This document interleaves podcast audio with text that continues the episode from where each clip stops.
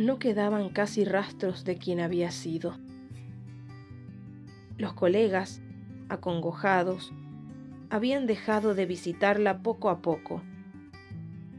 Nadie resistía verla en ese estado, un estar quieto y silencioso, casi mudo.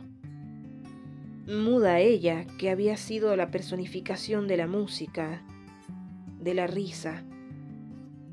Ahora pasaba las horas sentada en el sofá del salón, con la mirada extraviada. Martina, su hija de seis años, insistía en llevarle la guitarra y ponérsela entre los brazos. Con anhelo infantil, le acomodaba los dedos sobre las cuerdas, como alguna vez ella le había enseñado, y le pedía que le tocara su canción favorita. Ella intentaba, y solo la niña era testigo de las pocas veces en que volvía a sus labios la sonrisa olvidada, cuando conseguía recuperar con sus torpes dedos al menos una nota.